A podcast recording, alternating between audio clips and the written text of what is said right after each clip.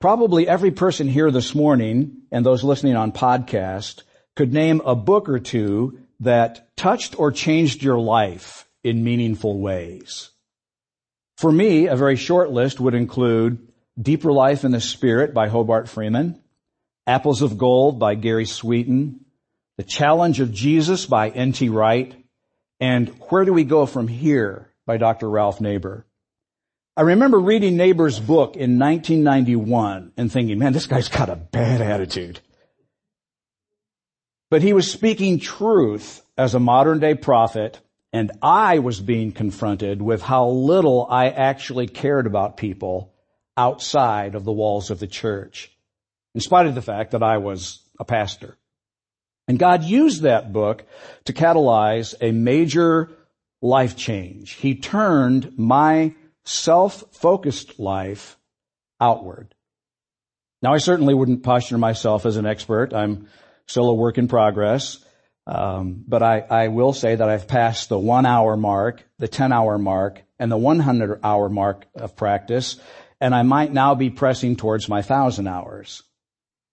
And I'm learning what I've been sharing with you the last three weeks, how to live a guilt-free, low stress, no pressure, no hype, free from religious words, outward focused life. And that book changed my life towards those ends. And I'm now having more fun than I've ever imagined was permissible for a Christian in sharing God's love, His mercy, and His power. Now this morning we're concluding our series of messages that we've called Preparing for a Summer of Fun, where we're dealing with everyday outreach for ordinary people. Uh, so far we've unpacked some of our preconceptions about evangelism, We've learned that Jesus is not asking the world to come to the church. Rather, He's sending the church into our three worlds. To the, the world where we work, where we live, and where we do life. And then we looked at Jesus' model. And we saw that He loved people because they all matter to Him. We called that the love factor. And then we saw that Jesus could see the Holy Spirit at work in all people and he urged and prodded and provoked them to take the next step on their journey towards God. And we called that the journey factor. And then we saw that Jesus touched people with tangible expressions of God's love and mercy and truth and power. We called that the kingdom factor.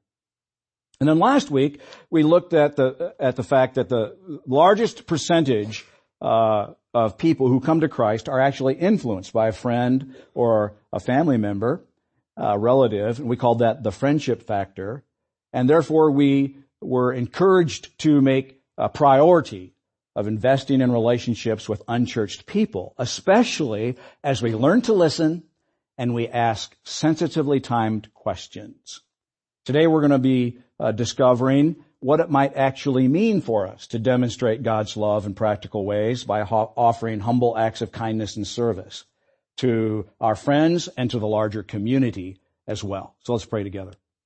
Lord, we are humbled and grateful for a brand new, beautiful day at the start of this brand new week. And we just want to say, Lord, that we love you. We're grateful for who you are and all that you've done. We pray the prayer you taught us to pray. Our Father in heaven, blessed be your name. May your kingdom come. May your will be done here on the earth, even as it's done in heaven. We pray that you'd put power on your word to each one of our lives. We rejoice in the fact that you say you're, that you're always at work.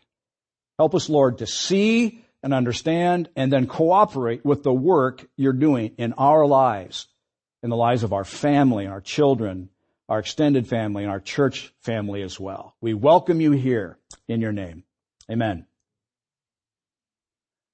So if everyday outreach for ordinary people involves finding meaningful ways to connect with and, and build relationships with unchurched people, then how do we start? It's a very reasonable question. Um, so to answer, I'd like to take a, a broad brush look at the Gospel of John and see what Jesus did. In John chapter 2 verses 1 to 11, we read a story that I call preventing a catastrophe at a wedding reception. Jesus and his disciples were guests at a, a, a wedding in Cana of Galilee. And these occasions were quite unlike the predictably orchestrated ceremonies today. There was lots of music and dancing and feasting for a period of time up to a week. And at this particular wedding reception, they ran out of wine due to either poor planning or thirsty guests. Jesus instructed them to fill six 30 gallon water pots used for ritualistic cleansing with water. And when they dipped out a goblet full of water and presented it to the master of ceremonies, it had turned into fine, expensive tasting wine. Now what was surprising is that the good wine was usually served first. The cheap stuff with the screw top lids, you know, came out after everyone was half cocked and wouldn't have known any different. And I think it's interesting Jesus didn't say, shame on you for drinking. Don't you know that you're not supposed to have such fun and such exuberance? When, when, did you learn it was permissible to have such fun? And heaven forbid, dancing, dancing. I mean, that's just a, a vertical expression of a horizontal desire. Shame on you. but he didn't. He blows the doors off our religious thinking. Rather, Jesus moved in miraculous power so that everyone could enjoy this joyous celebration by making sure they had enough to drink. He wanted every guest to enjoy the celebration. He was affirming the gift of love that a, a, man and a woman have for each other that celebrated in the sacrament of marriage. I think he was affirming family and celebration at these great times of a momentous occasion. He was uh, uh, affirming joy and, and celebration. I mean, he was like blessing all these kinds of things.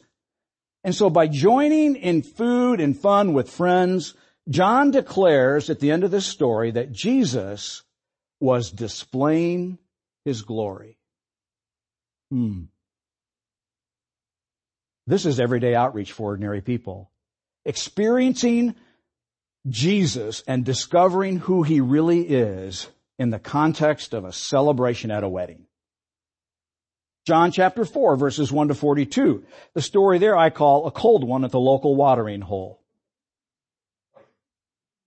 Jesus showed up at Jacob's well. Tired and thirsty, he asked a strange Samaritan woman for a cold drink of the good tasting water that came from that centuries old well in the course of this conversation over water, the kingdom of God broke in and came to this woman, as well as a number of her friends to whom she quickly related the story. Jesus didn't shy away from meeting people at a local hotspot, today's restaurant or pub or even a bar, sharing a drink and discussing the tough issues of life. John 6 verses 1 to 15. I like to call this, can you top and believe this fish story? Now the feeding of the 5,000 was arguably one of the most dramatic miracles in Christ's ministry. Jesus had spent the day teaching the multitude and healing the sick, and as the day wore on, Jesus gave his disciples the instructions to, quote, give them something to eat. Well, they replied that even if they were to buy bread, they wouldn't have near enough money uh, to, to buy supplies for that big of an audience. It would take money that they didn't have. And so then Jesus asked them, well, what resources do you have? And Andrew replied, well, we've got uh, a, a young boy here that's got a lunch of five barley loaves and two fish. Then Jesus instructed them to sit down in groups of 50 to 100 and he thanked God for the food looking up to heaven. You see, our prayer posture is all backwards. Jesus looked up to heaven. He didn't bow, bow down. That's just a little tidbit. That's for free. Um, and then he gave it to the disciples to distribute to those people, the crowd of roughly, scholars estimate, now 15,000 people. Now I can't imagine that Jesus actually broke off enough chunks of bread and fish himself to feed that many people. It would have taken forever. My theory is, is, I suspect Jesus handed, after blessing, a chunk of bread and fish to each of the twelve, who then visited the groups and for whom the food was multiplying in their very presence. But at any rate, can you imagine the uproar in the crowd? You see, now nobody had told these people how to behave in church. And so they, they, they weren't docile or quiet. I can imagine they were whistling and clapping and shouting and kids were running around and can you imagine like if that was actually happening? It would have been awesome. So you've got to pull the story off the felt board of our Sunday school teaching into the real life, like the way it probably actually happened. I imagine it was pure pandemonium when the food was there. And everyone ate until they were stuffed because there were 12 baskets left over.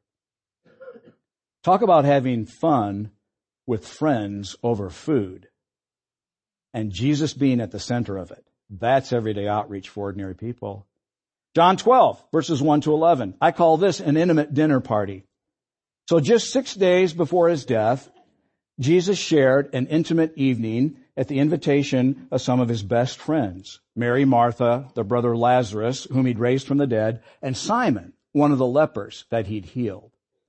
And I suspect, like at any intimate dinner party with friends, they were reclining around the table as they did in that culture, were telling stories, maybe a joke or two, and reminiscing about how God had moved in their life. That night, Mary received a special insight into who Jesus was, and it led to her anointing Jesus' uh, feet with expensive perfume. The point is, an intimate dinner party can provide an atmosphere where a particular understanding about who Jesus is breaks in. And then lastly, John 13 verses 1 to 17. I call this celebrating the holidays with friends and food. Now God had instructed the nation of Israel to regularly celebrate three feasts. They were special times of, uh, of uh, Sabbath. They took a break from work like a national holiday. And uh, for a week, the family uh, and friends would gather together, eat special food, and they would recount the story of how God had moved in their nation's history. The Passover was one of these special celebrations that had a special significance for the Israelites, commemorated the Exodus from Egypt. And so here it was now on the evening before his death that Jesus is celebrating the Passover with his closest friends and his betrayer at this national holiday. Now time this morning doesn't allow us to visit some of the great stories of food, fun, and friends in some of the other gospels. Stories like Matthew 9, uh, chapter, chapter 9 verses 9 to 13 where Jesus attended Matthew the tax collector's party on the evening of his calling that was attended by fellow disreputable sinners. Those were Matthew's friends. Luke 19 verses 1 to 10. Jesus had lunch with Zacchaeus, a notorious sinner, in the words of the text. Luke 7, 36 to 50, another intimate dinner party with Simon the Pharisee. And then lastly, John 21, verses 1 to 13, where Jesus ate breakfast by the sea with his friends. So what kind of insights about everyday outreach for ordinary people do these passages provide? I want to suggest two insights. The first is that we should connect with people over food and fun. You see, everybody wants good friends to do life with, right? I think we all would agree. The people we know would agree. There isn't a person who doesn't in their deep heart yearn for real, authentic friends with whom to do life. Why? Because God made us that way. He exists in community, Father, Son, Holy Spirit, and being created in the image of God puts in each one of us a stamp of the divine to live in authentic friendship. The best moments in life are experienced with people, right? You just want to share it with them. That's by God's design. And then everybody loves to eat and party. At least most people do. You see, I think along this line. You've got to eat, right? They've got to eat, right? Well, let's just do it together. Let's involve our friends with whom we're cultivating relationship. In these settings, their hearts open up and the things that really matter come bubbling to the surface. Quite simply, there's no better way to build friendships and develop a relationship than to share food and fun together. Now, to give you a jump start, I'm just going to suggest 25 ways to share food and fun with friends. Okay? We're going to remove the barriers, every one of us, by listening to these 25 ways. Invite your friends uh, to dinner to a local restaurant. Now in this town, there are uh, enough restaurants to suit your choice of either palate or budget. We're covered either way. And you all know that my favorite is Avanti's. We're heading out there after the service today. And the neat thing about Avanti's is they've got sit down fast food on a budget figured out. It's good food, it's inexpensive, and, and really at any restaurant, dinner can take as long or as short as you want, so you don't have to be worried about time. Meet at Biaggi's for great dessert. Go to Lou's for a hot dog basket or Cold Stone Creamery for an ice cream cone. Share a cup of coffee or a latte at 3030. It's really great. Invite someone to your house for a barbecue. Now, don't let dinner scare you. I know it does for many of us, but here, here's the thing. People aren't judging the quality of your meal, you know, to see if you stack up with Rachael Ray or, or Paula Deen. Hamburgers or chicken on the grill with a few cut up veggies and a bag of chips and a drink is fine. That's, that's fine. So uh, don't let the dinner scare you. Go to Wildlife Prairie Park or to Jubilee uh, for a picnic and pick up KFC on the way there. Attend one of our local festivals. The Peoria Art Guild Fine Art Fair at the Riverfront this coming September, or the Budweiser Illinois Blues Festival at the end of August. Buy tickets to a Chiefs baseball game eat at the ballpark. Have a neighborhood a class, an apartment floor, or an office potluck. Celebrate your milestone of birthday or anniversary by inviting your friends. Or celebrate your children's birthday and invite uh, the parents of their uh, your kids' friends or their classmates or their soccer or dance team members' parents. Go to IHOP on your birthday and get a free meal. Invite some friends over to the Super Bowl or the final round of the Masters or the World Series and serve popcorn. Here's one that Tina and I try to practice regularly. We invite our neighbors over to our back patio, could be your porch or your deck. For dessert, you put out a few candles for ambiance and it just like blows their socks off. Now here's the secret so you don't have to fix anything. You buy a Sam's cheesecake and keep it in the freezer. It works every time. And if that's too much, buy a, a tub of ice cream and serve with a sugar cookie. And you're good. It's nearly strawberry season, so what we like to do is just serve strawberry shortcake because you follow the recipe on the Bisquick box and it's a piece of cake. Literally, piece of cake. Shortcake, as it were. You brew some coffee or sun tea, Last summer when we did this to our new neighbors, we'd had some little hurdles getting in the neighborhood. You know, we found out after we built our house that we didn't put as much brick on the front as they wanted and it was sitting too high out of the ground and we didn't have a sprinkler system. We didn't know any of this stuff, but we kind of honked off a few of our neighbors. So we had some mending of the fences to make. And when we had them over for strawberry shortcake, uh, our neighbors right around the corner were like, man, we haven't had this much fun for a long time. And I'm like, you need to get out more, you know, but it works. Borrow something from a neighbor so that you have an excuse to pay them back with dinner or dessert. Buy one of those outdoor fireplaces and have friends come over in the evening and roast s'mores. Go to a movie together at the rave and then hit a coffee shop for a nightcap. Go to Kelleher's or Curry's pub and share a cold one with a coworker or friend. Host the Booster Club, the PTSA, or the Neighborhood Homeowners Association meeting in your house. Do a coffee uh, or, or a neighborhood or an office progressive dinner at Christmas and then end with dessert and coffee at your house. Tina and I did this in our neighborhood this this year and people were stunned. They'd never heard of such a thing and all couldn't wait till this year we get to do it again. Start a supper club with three friends. Go out every quarter to the restaurant of your choice. Go to a Broadway show or a concert at the Civic Center after you've done dinner together. Go camping or hiking or fishing. Attend a, a Cubs or Cardinals game, depending on what color you bleed. Or go to a NASCAR race or the Winter National or Summer National drag races and invite a friend to go along. And lastly, join a club that reflects your hobby. Maybe it's bowling or scrapbooking or collecting or bike riding or running. Now I have no doubt that you could come up with another 25 ideas that, that are equally or more effective perhaps at, at providing you an opportunity to build relationships with unchurched people. And here's my point.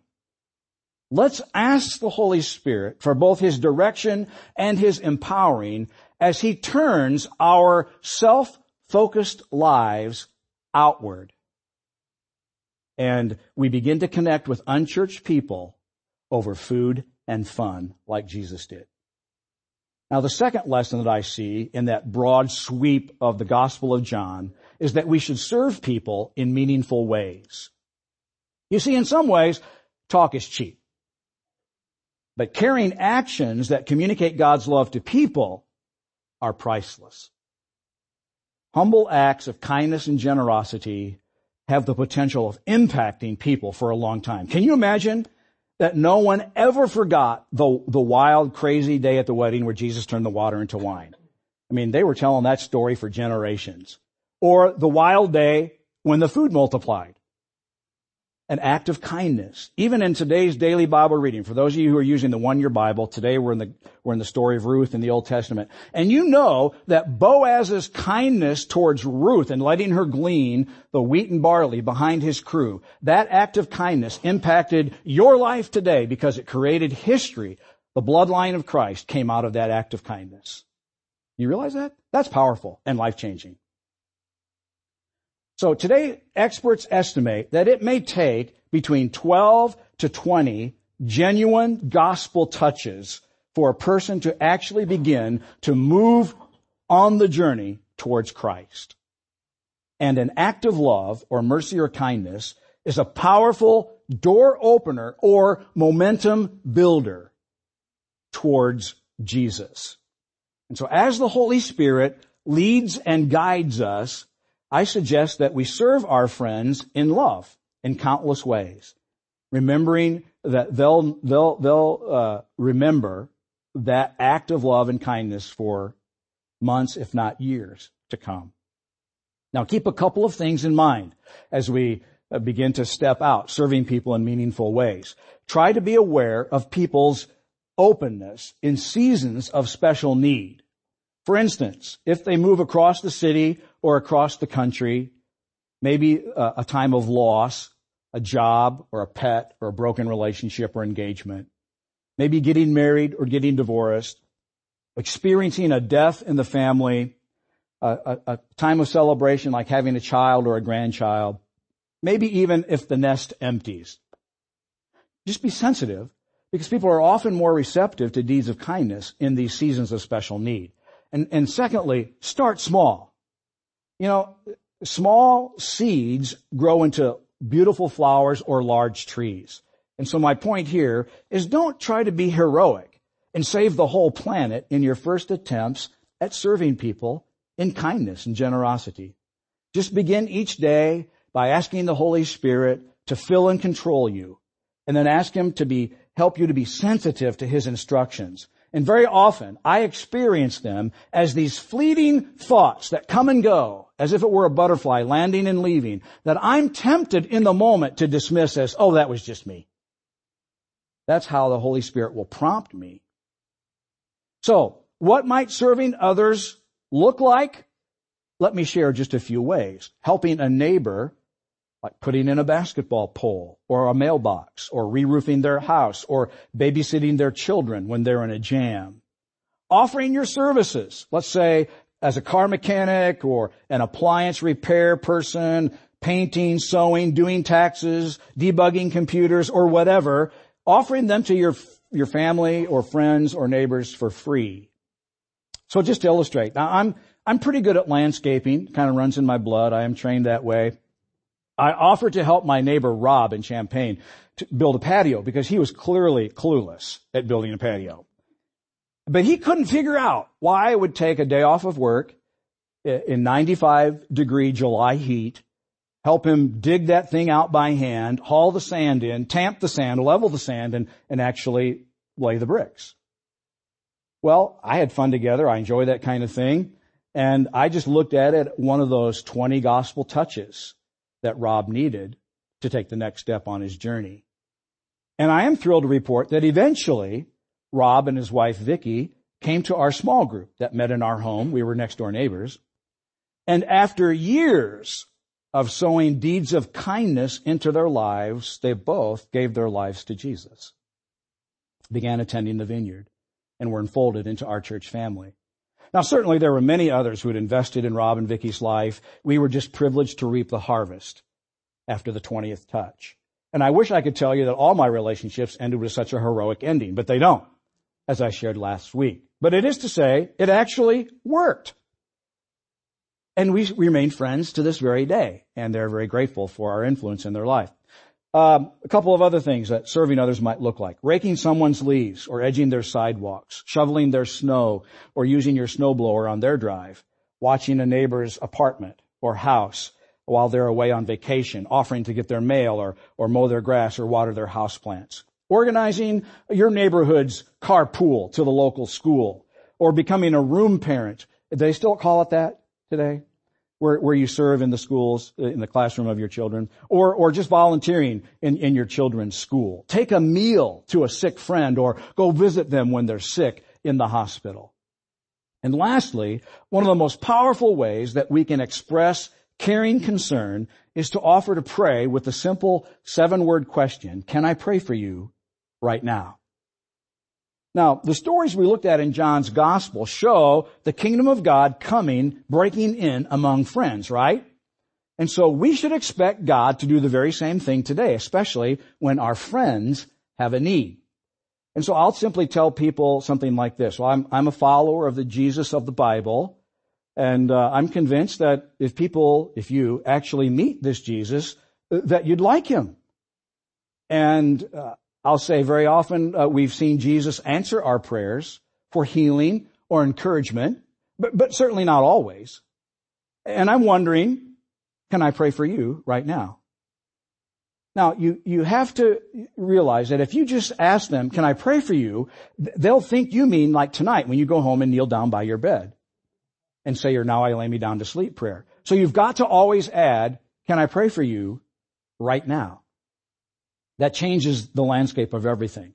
Some will politely or impolitely refuse, but the majority of people will actually allow you to pray for them. They'll agree.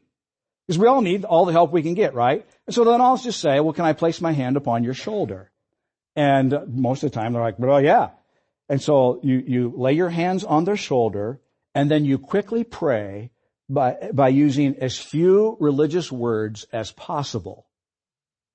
And so I'll just model it. I, I, may lay my hand on Tina after she's expressed to me like a really frustrating day at work, and I'll say, "So it sounds like you're, you're like really frustrated. You have a really frustrated day at work." Yeah, that's exactly right. Well, can I pray for you right now? And she says, "Sure." So, so I'll I'll just say, I'll lay my hand. I said, "Can I lay my hand upon your shoulder?" And she'll say, "Yeah." So I'll I'll lay my hand upon her shoulder, and I'll say, "Jesus, Tina had a really frustrating day at work, and I just ask that you'd come right now to bring the encouragement." And power of your kingdom to bless and encourage her in your name. Thank you. Amen. And that's it. And then you trust that God in his sovereignty breaks in with the power of his kingdom and they leave being touched by an expression of God's love. So there you go. Uh, just a, a few of the hundreds of ways that we can serve people in meaningful ways through simple, humble acts of kindness. Now, it's not just to people with whom we're cultivating relationship that we're called to serve. But if we take our cues from Jesus' parable of the Good Samaritan, we want to become good neighbors to our communities as well. We want to bless them by sharing God's love in practical ways too. And in the vineyard, we just call this kindness outreach. We want to come, become good friends we want to become those fountains of love and joy and real life and blessing that we've been talking about for the last three weeks. And our conviction is that small deeds done with great love have the potential to change the world. Now we understand that no one event is going to change our cities, but we're deeply convicted that over the next 10 years, we can make a huge difference as God sprinkles us like salt over the communities in which we live and work and play. We become good neighbors to our town. So every month, our church family organizes a kindness outreach of some kind on Saturday mornings. I encourage you to watch for it in your program. You come with a friend or maybe your small group. Uh, the, many of them are kid friendly because we want to model for our children an everyday lifestyle of sharing God's love. And so like in your program, uh, or in, in the Get Connected card, this coming Saturday, for instance, we, we're going to serve our city at the Komen Race for the Cure. And, uh, we, we have committed to f- having four men and six ladies, the men serving at checkpoints and the ladies distributing information. And if you'd like to be a part of that team, indicate so on your Get Connected card in the program today. Uh, we're going to serve. And you also notice in your program that next, uh, next Saturday, uh, the 12th, in Morton, the Morton area, we're going to distribute free light bulbs. And we meet up at 1215 at the, at the parking lot of the Apostolic Christian Church, because everybody knows where that is. And then we reach out by going into those neighborhoods, distributing God's love through a practical act of giving away free light bulbs. But just watch the program. these organized activities are so that we, you know, you don't to kind of think through the logistics. We, we organize them and then go out together. And we'd love to have you join us in this exciting adventure of, of living an outward focused life. Now, since we've arrived here in Peoria, I'll just describe, we've handed out free water bottles at various places, including the public library right over here behind uh, Menards. We've distributed free light bulbs in a number of neighborhoods, Richwoods Knolls, Rolling Acres, Columbia Terrace. Last fall, around daylight savings time, we gave away free 9 volt batteries for people's smoke detectors as a way of just blessing the community. That was really a lot of fun. We've washed vehicle windows for free at the Hucks and the BP gas stations right here, literally in our neighborhood. We distributed Easter eggs at a local apartment complex and we've done trash pickup. Coming this summer, uh, we, would like to capitalize on the opportunity on July 3rd fireworks at Glen Oak Park by distributing free water bottles because it's just a madhouse down there. So we thought, what a great opportunity. Uh, we're joining up with Southside Mission in, in their extending of God's love in the 61605 uh, zip code. And we are especially looking forward to partnering with them this Thanksgiving and Christmas as a way of ministering to those that are underprivileged. Uh, I'd like to distribute donuts on Christmas Eve for the poor souls that have to work that night. So, in the past, in our, in our church in Urbana, we provided free hot chocolate in the parks in the fall, welcome care packets to people moving into apartments. We distributed candy at the 4th of July parade. Others of us picked up the horse poop after the 4th of July parade. Um, we fed expired parking meters with, with quarters. We fed washing machines and dryers at local laundromats for people in a surprising way. We distributed hot dogs for free in the Menards parking lot. And here's one of the most powerful that my wife and I have experienced. In, in the last five years, we've done what we call a reverse garage sale, where we give our stuff away for free. Now, please understand, this is no criticism of any of you who have ever had a regular garage sale. Not at all. God bless you. But we felt prompted by the Holy Spirit to just give our stuff away. And so what we did, we took out an ad in the newspaper and I took a four by eight sign, piece of plywood and painted on it, free stuff, no kidding. We said everything on the driveway is for free. And it blew people away. Like, like, it generated all kinds of questions. Like, dude, you need to be selling this stuff. This is good stuff. You know, like, why are you doing this? What are you, what are you doing? And we just said, you know, God's blessed us and we just want to bless you. And we had lots of opportunities to interact with people and with tears coming down their faces because they couldn't believe, starting over the new life, recently divorced, you know, estranged uh, from their family or moving here from another country and having to establish their own home. Powerful, powerful stories as, as we watched the kingdom come to people through small deeds of kindness. Now we're preparing uh, to, to help my parents do one of these because it's a whole new deal to them. But they have a basement full of stuff, like, you know, like 60 years of, of marriage stuff. And so we're just can't, we can't wait till, till the first of June when, when we could do a free garage sale at my parents' house. My mom said, I'm not doing that. I said, we're not asking you to do it. We're going to do it for you. You just get to watch. And she's like, okay, great. so we can't wait. So now we do these acts of love and service in Christ's name uh, with no catch. We just say, you know what? We're sharing God's love in a practical way. No strings attached. No canned speeches. No gospel presentations. No having to know all the right theological answers to people's complicated lives. We just tell people, God loves you and he hasn't forgotten about you. And you'd be surprised how, how much that powerfully touches people. And when they ask, well, who are you? And, and what group are you with? We just say, we're just followers of Jesus. And then they usually, uh, some will continue to press. They'll, they'll want to know, well, no, what church group are you with? And we'll say, we're just with a, you know, a new church in town. And then under duress, we may actually tell them where we're with the vineyard. Because see, our goal isn't necessarily to get people to come to our church. Now we may actually then engage in a conversation. And that conversation may lead to a deeper discussion or maybe even an opportunity for prayer. Just a month ago, Bill and I were at the uh, Huck station right down the road. It was a, it was a brisk Saturday morning and uh, we ended up talking with Steve. And Steve wondered what we were doing and asked a, a lot of follow-up questions. And the, before he got back to his car at the pump, he asked Bill and I if we would pray a prayer of blessing over him and his family who were with him in the car. I'm like, sure, that's awesome. So Bill and I prayed a prayer blessing over the guy named Steve. Now, this isn't just a creative marketing strategy. We're bringing the love and the mercy and the power and kindness of God and His kingdom to the earth, right where we work and live and play and go to school. We're doing what we do for free. We're not asking anybody to do anything in return. We aren't even trying to get them to come to the vineyard, although we would rejoice, certainly, if they ended up coming. We're not, we're not doing it to persuade people to believe in Jesus, although we do believe that He'll speak powerfully through our deeds of kindness. These acts are simply a radical way of sharing God's extravagant love in a, in a practical way. So just imagine, friends, if God used what we've now discovered in these last four weeks together to touch or to change our lives in a meaningful way, perhaps in a similar manner as He's used a book to change yours. What if our new normal became a guilt-free, low stress, no pressure, no hype, free from religious words way of living an outward focused life? That's my hope and prayer for every one of you as we prepare for a summer of fun. And I see each one of you as fully capable because of God's indwelling presence to touch one person a day with the love of God. And I did a little math this week. That would mean roughly about 700 touches of the gospel of God's love in our communities per week. Now multiply that impact by a month. You have 21,000 touches of God's love. That's a quarter of a million touches through Peoria, Woodford, Tazewell, Stark, and Marshall County. That's a lot of love. We'll grow to become the people He's destined us to be, and our communities will be impacted with the love and mercy and truth and power of God.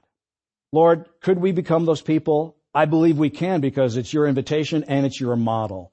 And so I pray for your power to come on all of us as we grow to become the disciples that you destined us to be. Answer the cry of our hearts to be men, women, and children who make an impact for the sake of your kingdom. And now, Lord, as we continue our worship through song and giving of, of our gifts to you, we pray that you'd receive them for what they are, tokens that mean we love you. Put your blessing, Lord, on all of us as we surrender these gifts up to you in your name. Amen.